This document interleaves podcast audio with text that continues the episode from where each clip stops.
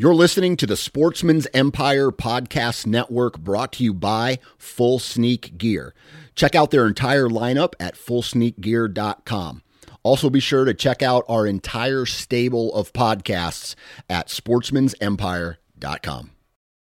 New from Moultrie Mobile, the Feed Hub offers first of its kind cellular connection and control for nearly any spin cast feeder on the market. When used with the Moultrie Mobile app, you can monitor feed and battery levels, run feeders on demand, receive alerts when feeders are clogged, and remotely adjust feeding times. The Feed Hub is ideal for anyone who maintains feeders. Remove the guesswork and save time by planning feeder maintenance before you drive to your hunting property. For more information, visit moultriemobile.com. Interstate Batteries has been a proud supporter of the Sportsman's Nation since day one. They offer just about every battery under the sun from car and truck batteries to batteries for your trail cameras and rangefinders. Select retail locations even offer cell phone repair and cracked screen repair. Find a local retail location at interstatebatteries.com. Interstate Batteries, outrageously dependable.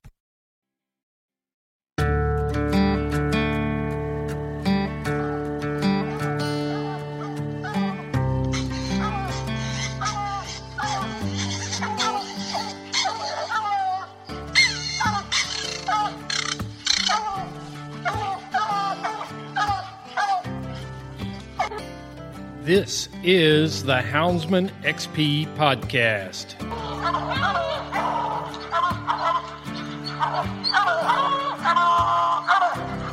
Good dog, get that bear. Get that bear in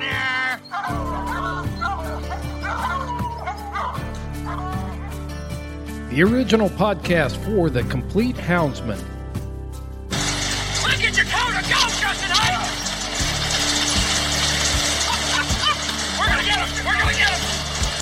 The podcast that represents our lifestyle of extreme performance. Get him there. Get him. Yeah, good boy. Good boy, Ranger. Uniting houndsmen across the globe from east to west, north to south. You know, if you're going to catch a cat or a lion, you know, you have to have teamwork. We take you to the wildest places on earth. Yeah, so how many days how many days a week do you spend out there? as much as I can, to be honest with you. Anytime that I get, I'm I'm out there. Join us for every heart pounding adventure on Houndsman XP. I'll tell you like I tell everyone else, I'm going to hunt whether you're here or not, so you might as well be here.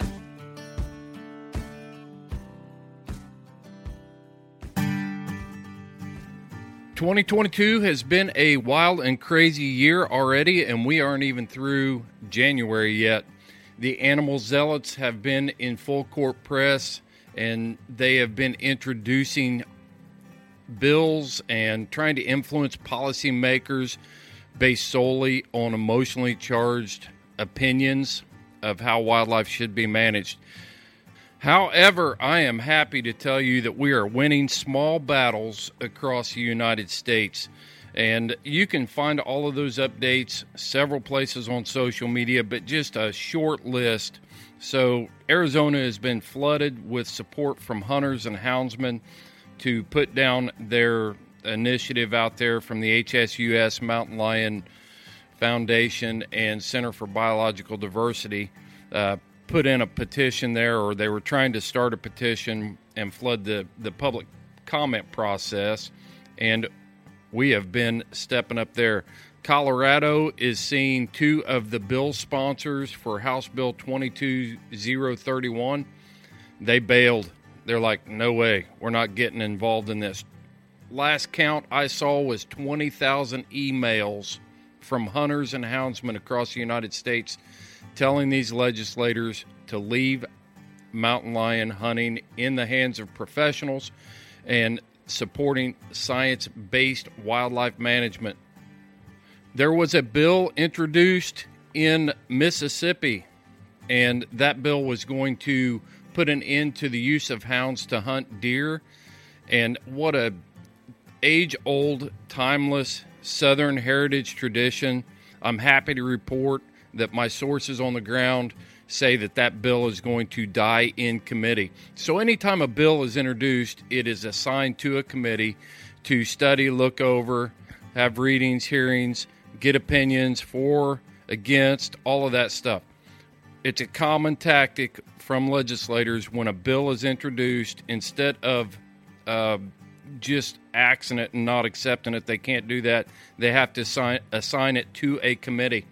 And the bill in Mississippi has been assigned to a committee where they say it will not get a reading and it's going to die on the vine. These are undoubtedly great victories for us. However, the war has not been won.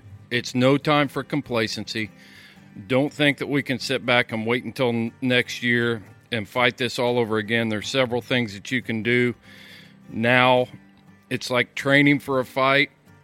We've got to keep our minds sharp. We got to keep our eye on the ball. These folks aren't going away. We have to be vigilant. And I'm going to introduce you to an organization that can help us expand our influence. Hunters alone cannot defeat the animal rights movement. We have to find friends on the landscape. And what better friends can we possibly have than farmers and ranchers across the United States? I'm happy to have Teresa Lucas McMahon on the podcast this week, and she is going to tell you about an organization called Protect the Harvest. These folks have been fighting the animal rights movement for a long time. They're fighting it at high levels, federal court levels. They've got a lot of experience on how these organizations can be defeated. It is worth listening to. And if you're a leader in your community, in your state hound organization, you need to know about these folks. You got to know where to find friends when the fight is on, and Protect the Harvest is one of those organizations that can definitely help us. Teresa is going to expose the agenda of the animal rights movement. We're talking about a global plan to rewild and urbanize the human population on this rock that we live on. It will blow your mind. We all know that there are things going on. None of us have really been able to put our fingers on it. Teresa is going to lay that out for us in this episode. You're going to love it. It's going to blow your socks off, I guarantee it. Enough talking from me. Let's get the tailgate down and dump the box. Southern Hound Hunting Magazine is the most comprehensive magazine that represents your lifestyle as a houndsman. If you can hunt it with a hound, it is being covered in the pages of Southern Hound Hunting Magazine. You also get an in depth look at the men and women who are engaged in this lifestyle, living it every day to the fullest. From the Rocky Mountains to the southern swamps and across the ocean, with articles about our international houndsmen and what they're chasing across the pond. Go to southernhoundhunting.com, get your subscription for $15 a year. Southern Hound Hunting Magazine promoting the fair chase experience.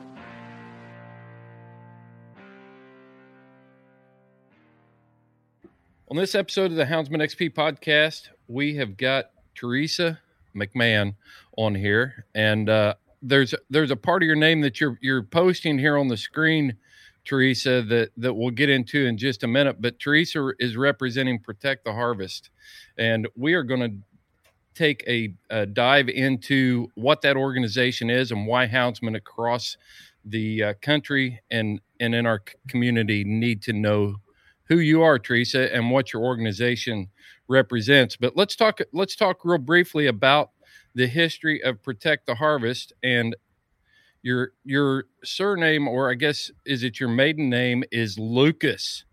Why is that important? Sure. Um, so, yeah, my grandfather is actually Forrest Lucas, the founder of Lucas Oil Products.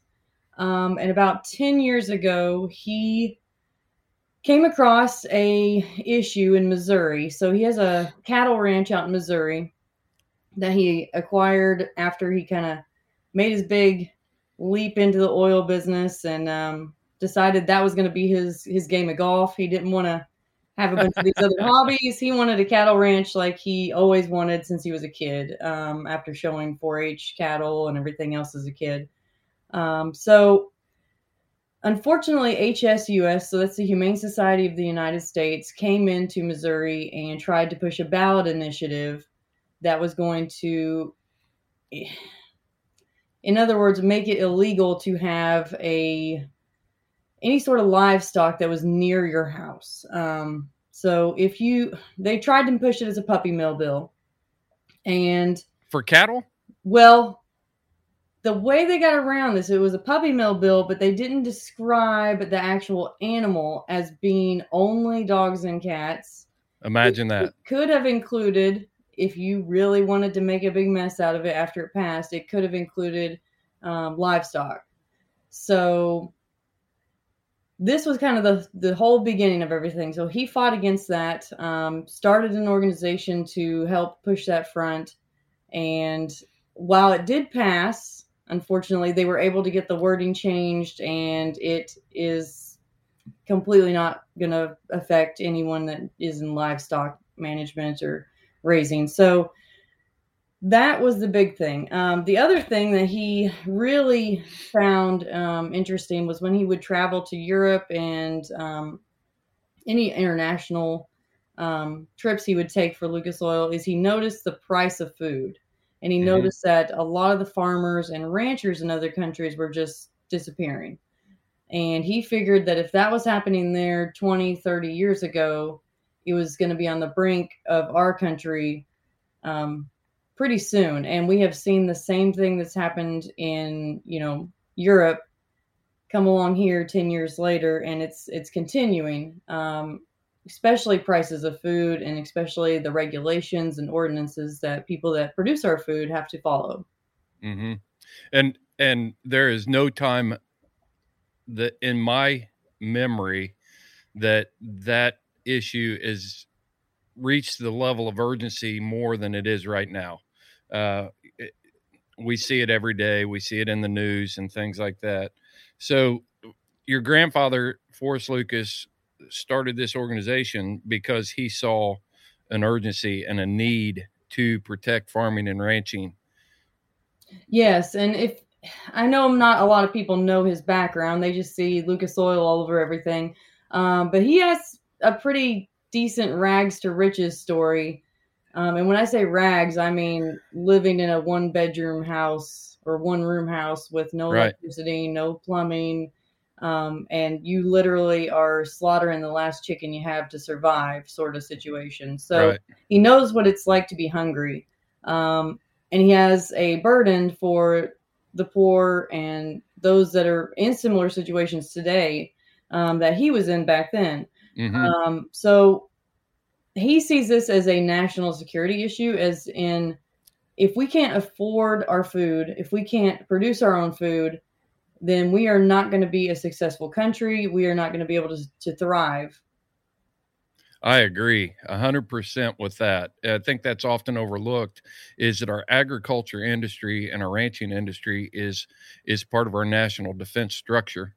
And being an Indiana guy, Indiana boy raised in Indiana, I'm really familiar with uh, you know your your grandfather's story. Uh, it, you know, it's kind of a hometown hero type thing for people from Indiana, and uh, so I wanted to just spend a couple minutes talking about his story and then tell them why, you know, tell our audience why this organization is so important for us. I think there is an opportunity here. If you go to your website and you look through your mission statement, there are just tons of parallels. And it, it doesn't just come down to um, ranching and farming livestock.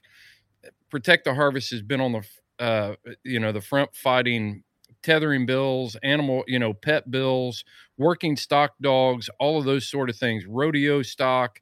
You guys have have been into all of it. So what is the mission? Let's just boil it down to what is the mission of the uh, of Protect the Harvest?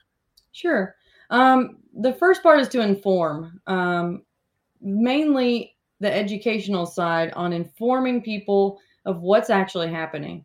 Um, ballot initiatives, legislation, um, their politicians, if they're holding hands and getting money from these animal rights organizations, um, the question is what is happening in your community, in the state, and in on the federal level.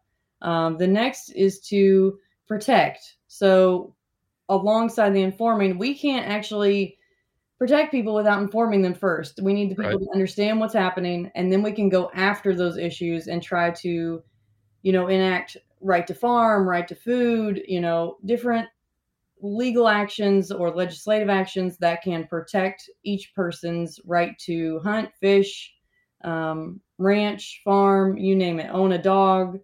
Um, and then the last part is respond, which I hate to do that, but um, that it does come down to that sometimes where we actually have to get involved in legal action and help somebody either find um, the right person that will, you know, stand up for them in court or on a larger scale, which we have some of those going on right now, um, even at the Supreme Court. So it, it, you always hope that the educational side is the the main issue, and that's it, you know, but it does get to the respond issue more often than we would like. We'd like people to actually be able to stand up and do what is needed to be done in the local level so it doesn't ever get to the state or federal level.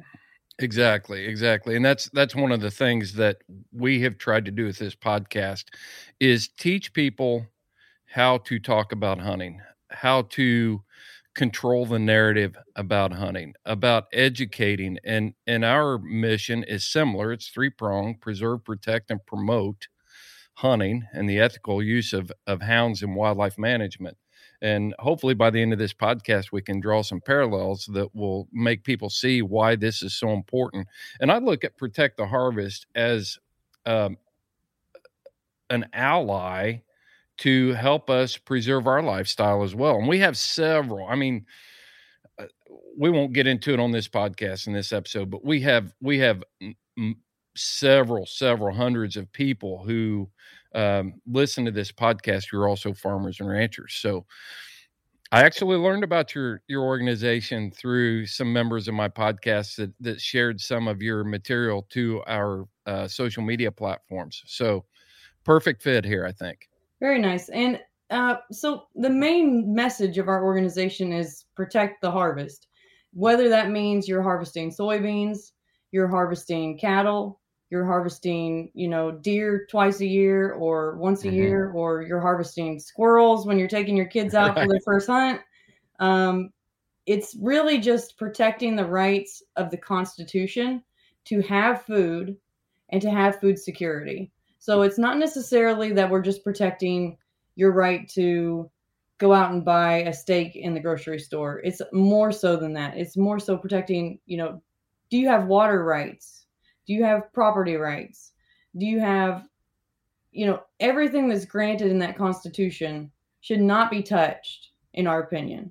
So while we can't say we try to cover everything in the constitution because that's there's lots of groups out there that do that we try Right. to take the big portion of it of the property rights um, for the reason of protecting our food security Yeah, and I I see that as an organization that is protecting the fundamental freedoms of the you know of every citizen in the United States. You know, your right to enjoy your property uh, in in an ethical way and uh, feed yourself. I mean, how much more basic can you get than that? yeah for sure Yeah, um, but unfortunately there are people that do not want those basic rights for people um, they've been taught from a very early age unfortunately and much of it being through our school systems um, due to animal rights groups pushing their curriculums through there. Um, that you know the the food we get just comes from the grocery store. It doesn't Right. have to come from a farmer um, and that you know it'll always be there. And people i think for for once i mean i, I hate that covid happened um, but for the first time at least in my lifetime and i'm i'm not you know i'm not an oldie but you're uh, not as old as I am. I can tell by looking at you. I'm 35, but the first time in my lifetime, at least, and I know the first time in, say, my parents and my grandparents after talking to them, um, this was the first real wake up call that people had of, oh, there's no, why is there no meat on the shelf? Why is there no, you know, bread on the shelf? What, what's going on here? Um, it definitely woke a lot of people up. the question is, did it wake enough people up? Yeah, for sure. I just wrote an article and it was published in um, um, Southern Hound Hunting magazine, and it was called "Seize the Moment." I've never seen an opportunity for um, uh, the hunting community and the farming and ranching community to make an impact that people can actually relate to and see. Uh, hunting license sales, fishing license sales, everything went up during COVID. And while most of the world is sitting back, uh, you know, wringing their hands and and stressed out about COVID, the hunting, fishing, ranching, farming community should be looking at it as an opportunity to reestablish ourselves as mainstream America. And this is this is how we survive. Yeah. I'll say this one of the best things that I saw happen during um, 2021 was that the the hunting tags went through the roof and it seemed like a You lot mean the, more the people sales? The yeah sale, yes. yeah yeah the sales of them and uh, it seems like a lot of people were getting their kids back into hunting Absolutely. I mean, the four national forest, and it was kind of a double edged sword for us because we enjoy those secluded places and those Mhm. wild places. And, but at the same time, it was refreshing to, I can tell you a couple times driving, uh, you know, while I was in Idaho, um, out there for a couple months last year and running into people on those mountain roads that had no clue who we were or what we were doing and it was an opportunity for us to introduce families and introduce ourselves to what what we were doing and they weren't offended by it and they I, hopefully we changed some perceptions there so it was an opportunity. Hmm yeah that's great. Yeah. Um, and this that's all you can do really is to Right. educate people to let them know you're actual people. So you know people in urban areas think that there's just these crazy gun toting people going out to just slaughter animals because they Right. just do them. Um, Because we've don't lo- see a face behind that. Yeah. Yeah. We we have lost control of that narrative in some way. And you talked about schools and things like that. I mean that's a deep dive maybe a conversation for another day of why that has happened uh, but but you speak the truth when when you say that they are being influenced at uh, our children are being influenced at an early age and there is an agenda behind it.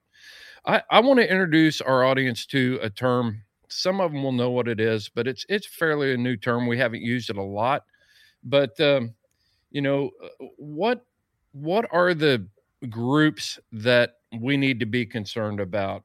Um, special interest what's an ngo Oh, okay. So this is going to be a broad subject because there's so many out there.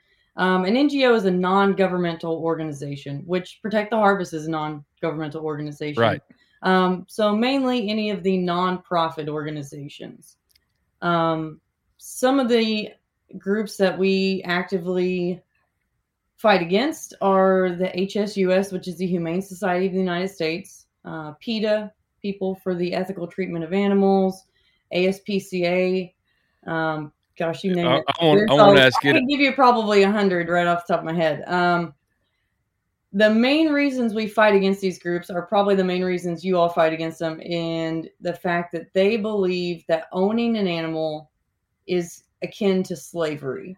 Um, it's not just you know groups like the HSUS go around and they pick up farmers and they say, "Oh, we're here to help you. We're going to give you some funding. Join our little group, and we're just against the big guys." hmm Um, that sounds all nice and dandy, and then when they come around and they get rid of the big guys, then they get rid of the little guys.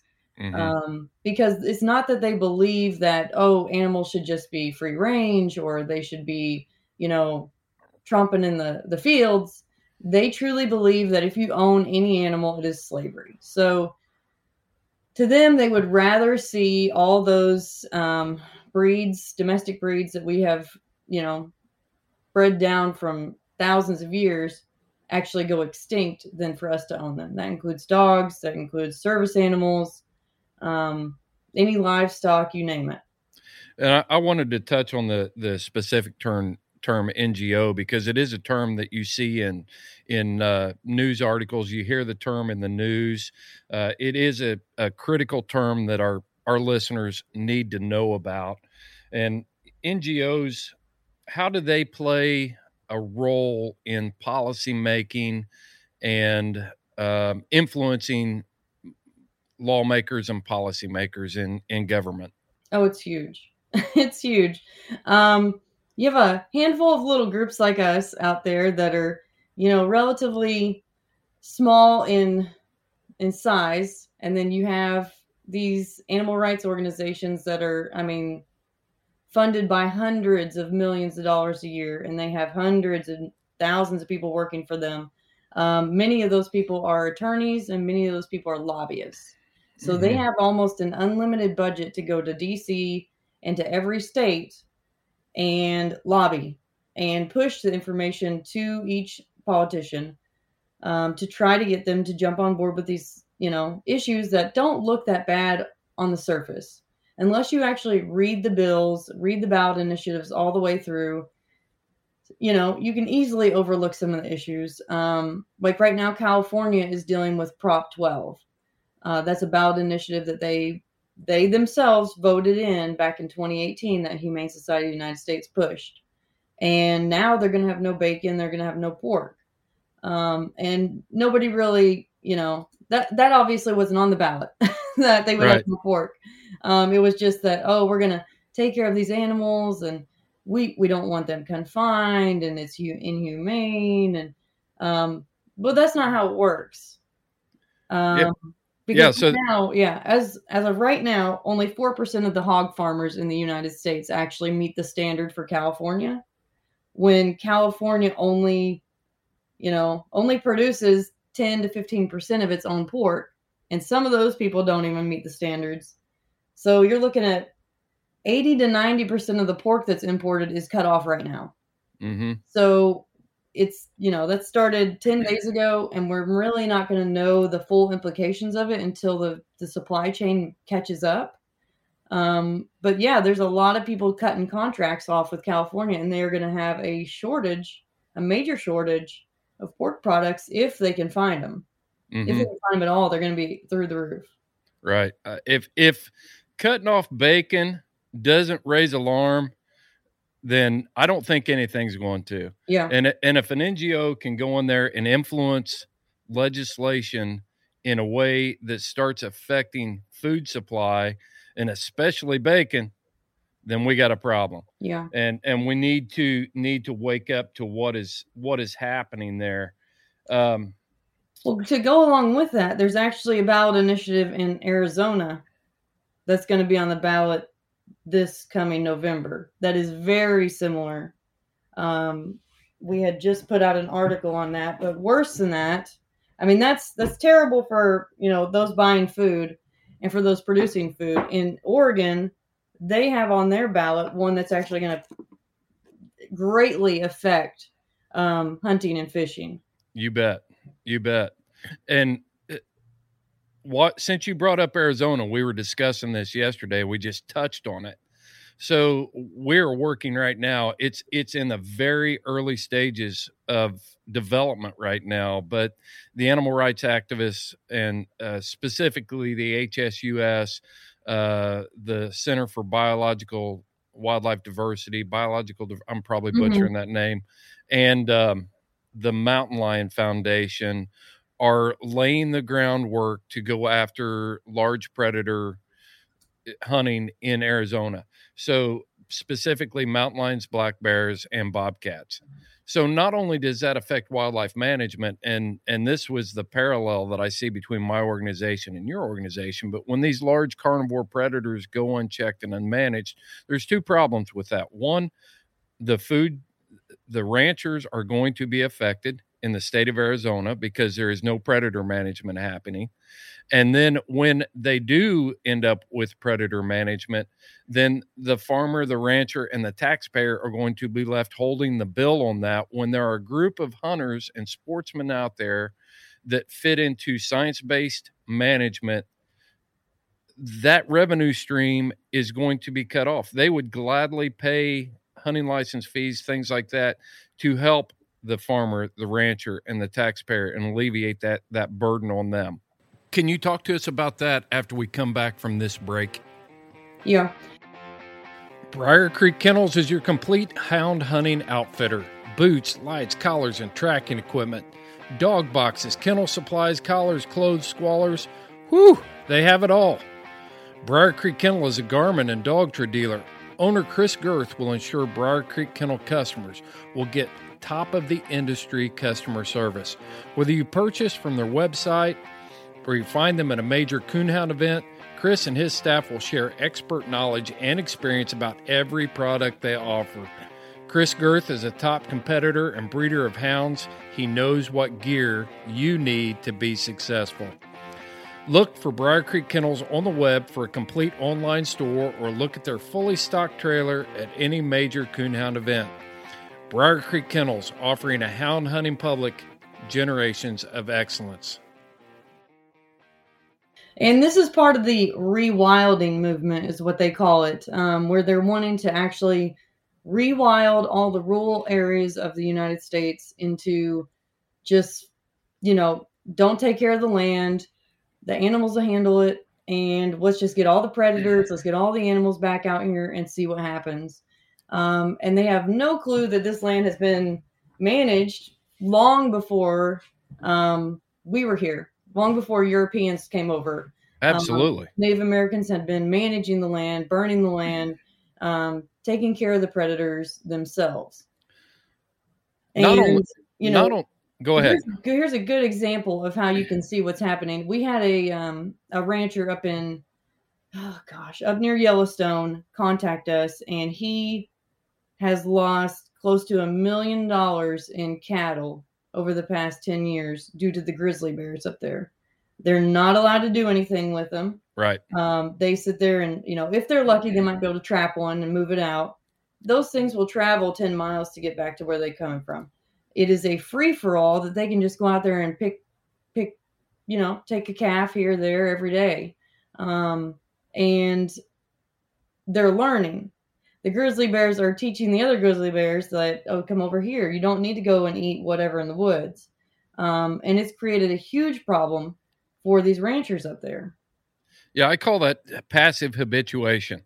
You know, while we aren't specifically putting food out there and teaching these bears to come into um, and and feed them specifically, they are learning to use humans as a an indirect food source. And the problem with with grizzly bears is the animal rights activists want you to believe that they're saving bears, and in truth, several bears are being destroyed. They're being killed. So the narrative that they are protecting the bear uh, through these through these passive management issues is a lie. I mean, it's just an outright lie because, like you said, a, a grizzly. Where are you going to move a grizzly bear that has learned that a calf, a cow is food? There is no place to move the grizzly bear. He's going to find more food, and once he does that multiple times, he has to be destroyed. Yeah. But unfortunately, they're not destroying him, is the problem. So they're just continually perpetuating the problem. Well, you take the Um, you take the mountain lion in California. Uh, Mhm. Statistics show that that we're the American people are killing more mountain lions. Californians are killing more mountain lions now than they ever did when there was a hunting season. You know, it, wi- through nuisance animal control and government hunting and government trapping and things like that. So it's it's still a, a narrative, a false narrative built on a, a sand foundation here. Yeah. Yeah. And unfortunately, we have this issue now because of the rewilding idea, um, which goes directly hand in hand with the Wildlife Corridors Act, which was a great old thing that was voted in to make it so that we can have, you know, the ability for animals to go from East Coast to West Coast, from North America to South America, wherever they feel like going. Mhm. Um, these haven't been fully enacted yet, but if you go look up one of these maps for wildlife corridors, I guarantee probably probably most of your people that are listening, if they live in a rural area, they are probably going to be affected by this. Well, let's Um, let's let's talk about two things there. One is the rewilding initiative, and two that Wildlife Corridors Act because that has been marketed eh, to the hunting public as a good thing.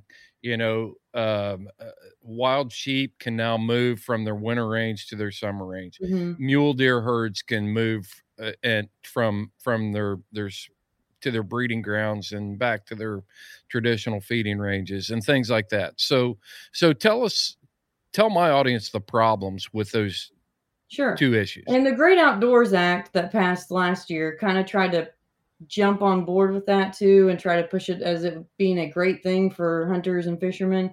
Um, the problem comes down to when you, those wildlife corridors are not areas that you can hunt and fish or even touch. They will be off limits to human, to anything. Mhm. Um, so you see in the in California they had this issue in Ventura County where they actually tried to push the wildlife corridor. And there's a decent number of people up there that have horse farms. Um, when they started pushing this, they said, well, if you're if you have a board that falls off your fence, if you have a barn that burns down, a shed that burns down, you can no longer build anything back up. If you have lighting outside, you can't use that.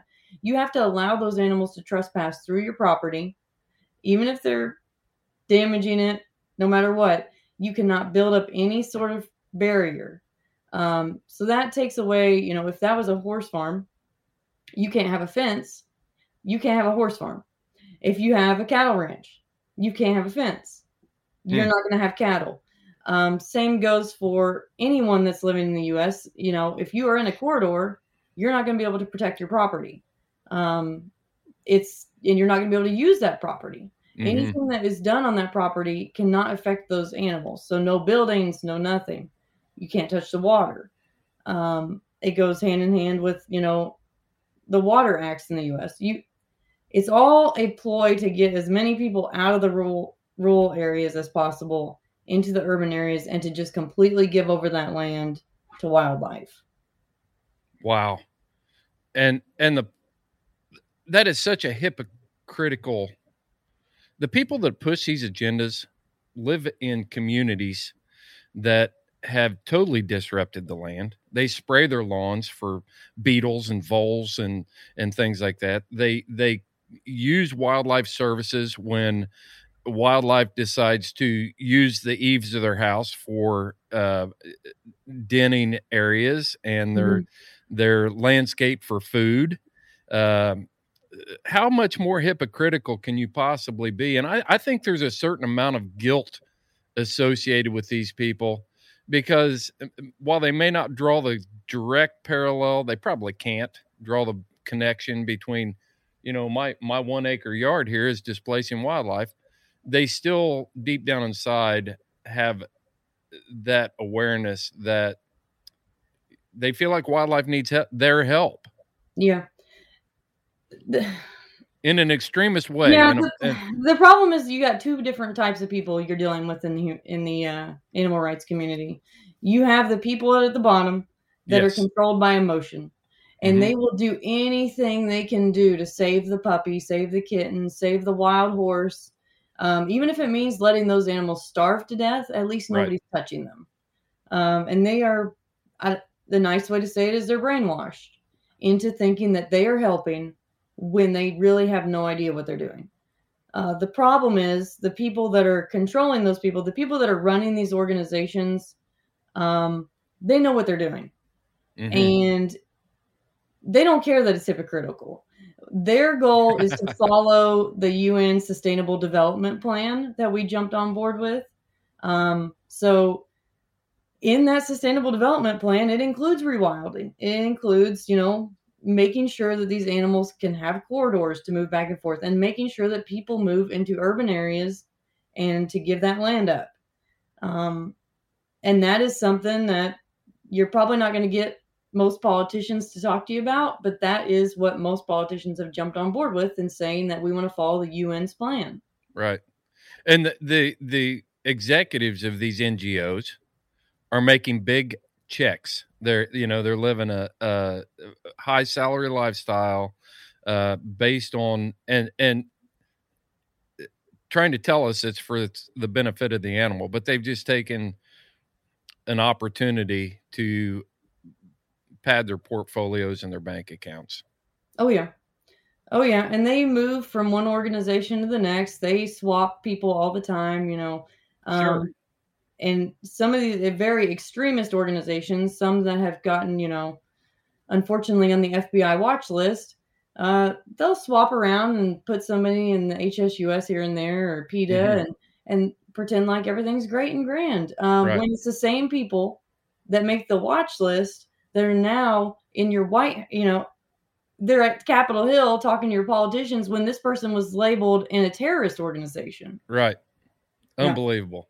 Hey, let's I, I want to move on here to to the next topic. And I think vocabulary is important. The words we use are important. We've seen all kinds of words be hijacked, spun, and used against um, hunters and fishermen, ranchers, farmers.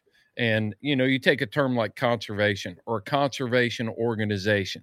You know, any organization, any NGO now that that does anything for wildlife, good or bad, is labeled as a conservation organization. So I feel like that that the way we talk, the terms we use, the vocabulary is important. And and one of the things on your website I want to get into is animal wel- welfare versus animal extremism. And Mhm. I think it's important we as hunters use the right terms at the right time. If if we're going to control the narrative, we have to know what we're talking about. You have to, and that is a huge issue. Is that a lot of the words that farmers, ranchers, hunters, fishermen use, they have been relabeled by extremists and are pushed out over and over and over again to people so that they think it's just terrible thing. Um, Slaughter, you know, I mean, that has, has a huge negative connotation on it now. When you know, 50 years ago, it was a regular thing that you went out and I'm going to go slaughter chicken today. Right. Um, but conservation is no longer. They have hijacked the word conservation. You bet. Conservation to them is just completely leave the land alone, leave the animals alone. Um, when you and I's definition of conservation is an actual management of the land and the management of the animals. So using conservation in a normal, you know, conversation with a lot of people, they do not understand it. So it's important to explain to them either what conservation is or you know explaining what management of the land is. Um it's there's a you name it just like animal rights. Mhm. animal rights is most people think that's great. Oh yeah animals deserve some rights. Um well no no not by our constitution they don't Right. um, they're property. Uh, they deserve to be treated humanely um as rightfully so because they're living beings. Um, we treat them correctly based on their species but they don't deserve the right to go to school. They don't deserve the right to drive a car.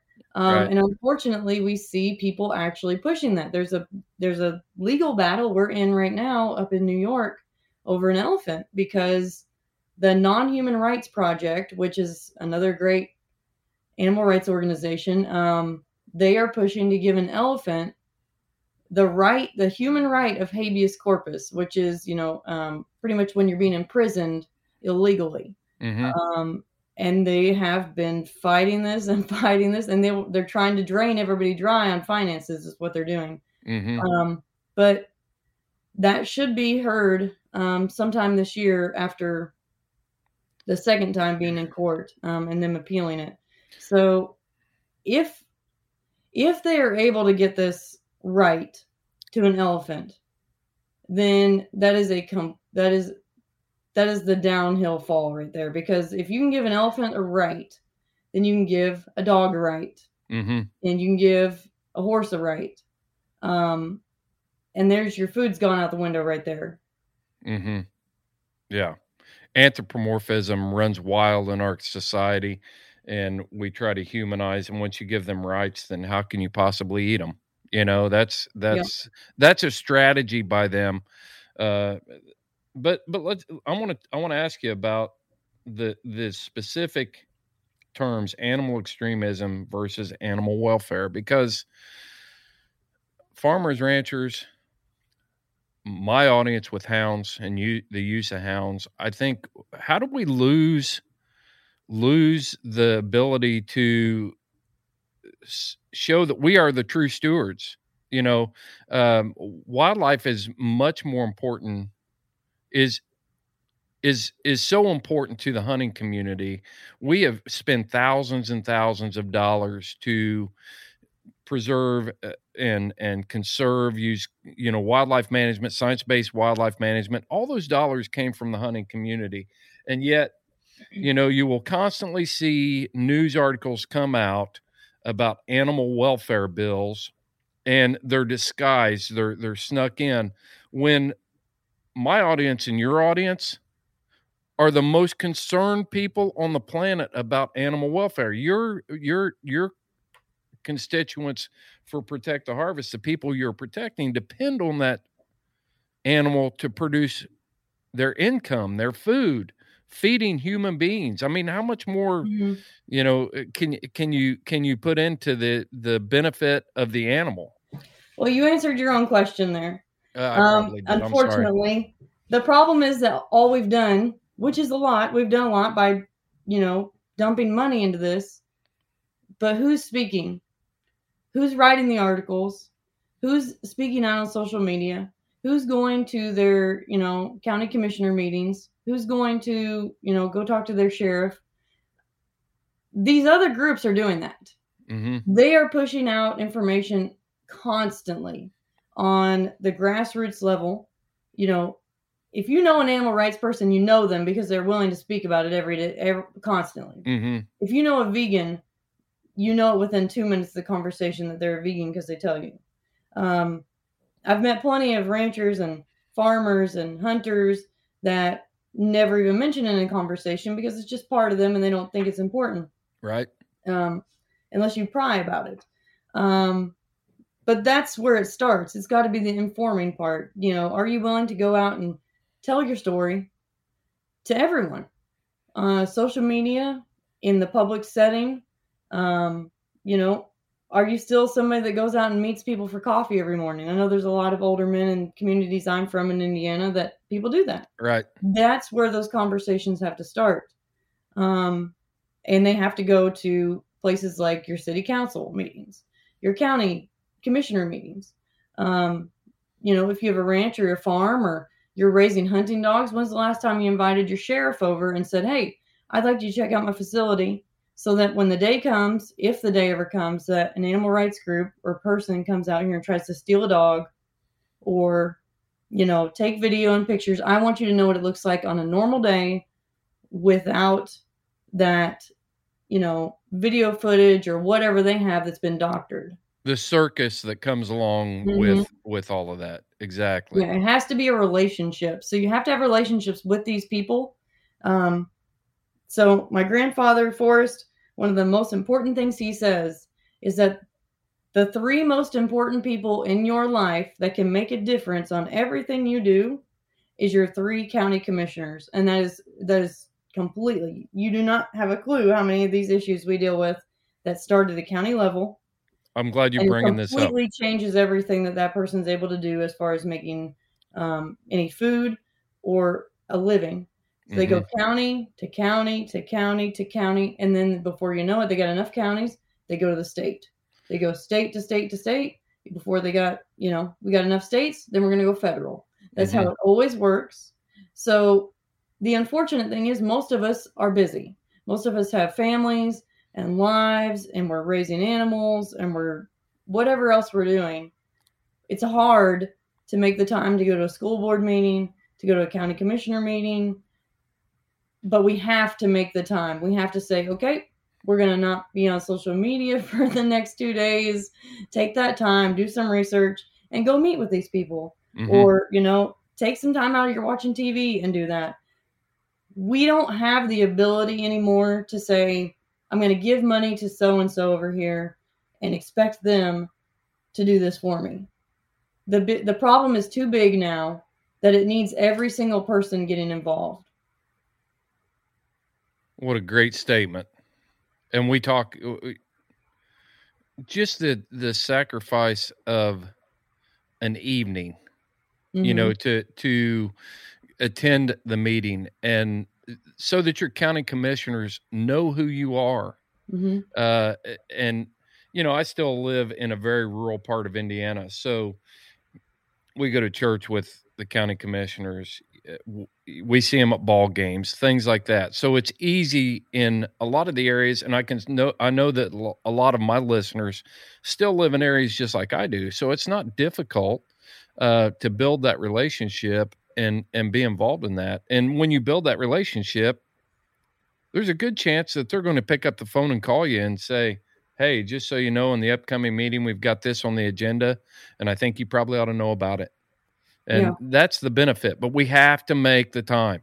There is no tomorrow. There is n- no organization that we can pay to come in and do it. Just like you said, we have to make it important to us. You know, it's part of our. We have to make it part of our daily lives and Yeah.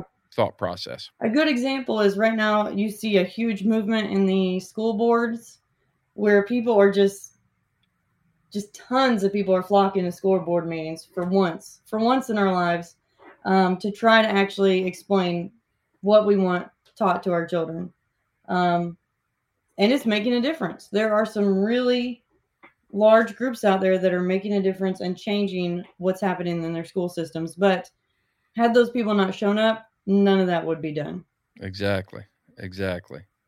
You know, FFA, um, Future Farmers of America, I grew up with it, but the county I live in doesn't even have an FFA chapter or didn't for Mhm. several years. They just started another one, thank goodness. But uh, 4-H, you know, it's it's all everything's a competition for time. Uh, Yeah. everything. So, hey, I want to I want to wrap this up. Excuse me. Um, I know your time's very valuable, Teresa, and uh, but tell people. I see it. I see a on your website here about articles and educational materials, and I talked about us learning how to talk about these things. What sort of resources does Protect the Harvest provide to help us? you know establish this narrative and good talking points and how to approach these issues Sure. We have a whole pile of articles and information on our website, um, which is at www.protecttheharvest.com. Um, if you can't find an article on what you're needing help with, you just call me. and the phone number's on the website also. It's an 800 number. You're welcome to call anytime. you Um, answered when i called Yep. If you don't have the information, if you can't find it, let us know and we'll find it for you or we'll do the research and um, get something for you. If you have an issue in your county or city um, or even state that you think we may not be aware of, um, you're welcome to share it with us at any time and we will look into it and see what we can do. Uh, we have a monthly newsletter that goes out so you can subscribe to that on our website. We also have about every social media platform you can think of right now uh, under our belt just because there's so many that are uh, censoring we have jumped on to just about everything so we're on facebook twitter instagram gab uh, MeWe, linkedin you name it there's quite a few others but um, we try to stay on just about every platform so that the people that do get censored or banned from some of the major ones still get our information out there and um, how does your organization work is it do you have a paid staff or do you depend on volunteers and people or do you have a mixture of both We have a couple paid staff, but most of our uh, people are volunteers. So um, we have volunteer opportunities. We do go to events occasionally across the U.S., uh, but the bigger thing is we like to have social media volunteers where we're getting people involved in spreading information, sharing articles, you know, going into groups um, on social media, you know, joining ag groups, hunting groups, and telling them that they need to get involved and speak the voice of those communities to their local communities. mm-hmm.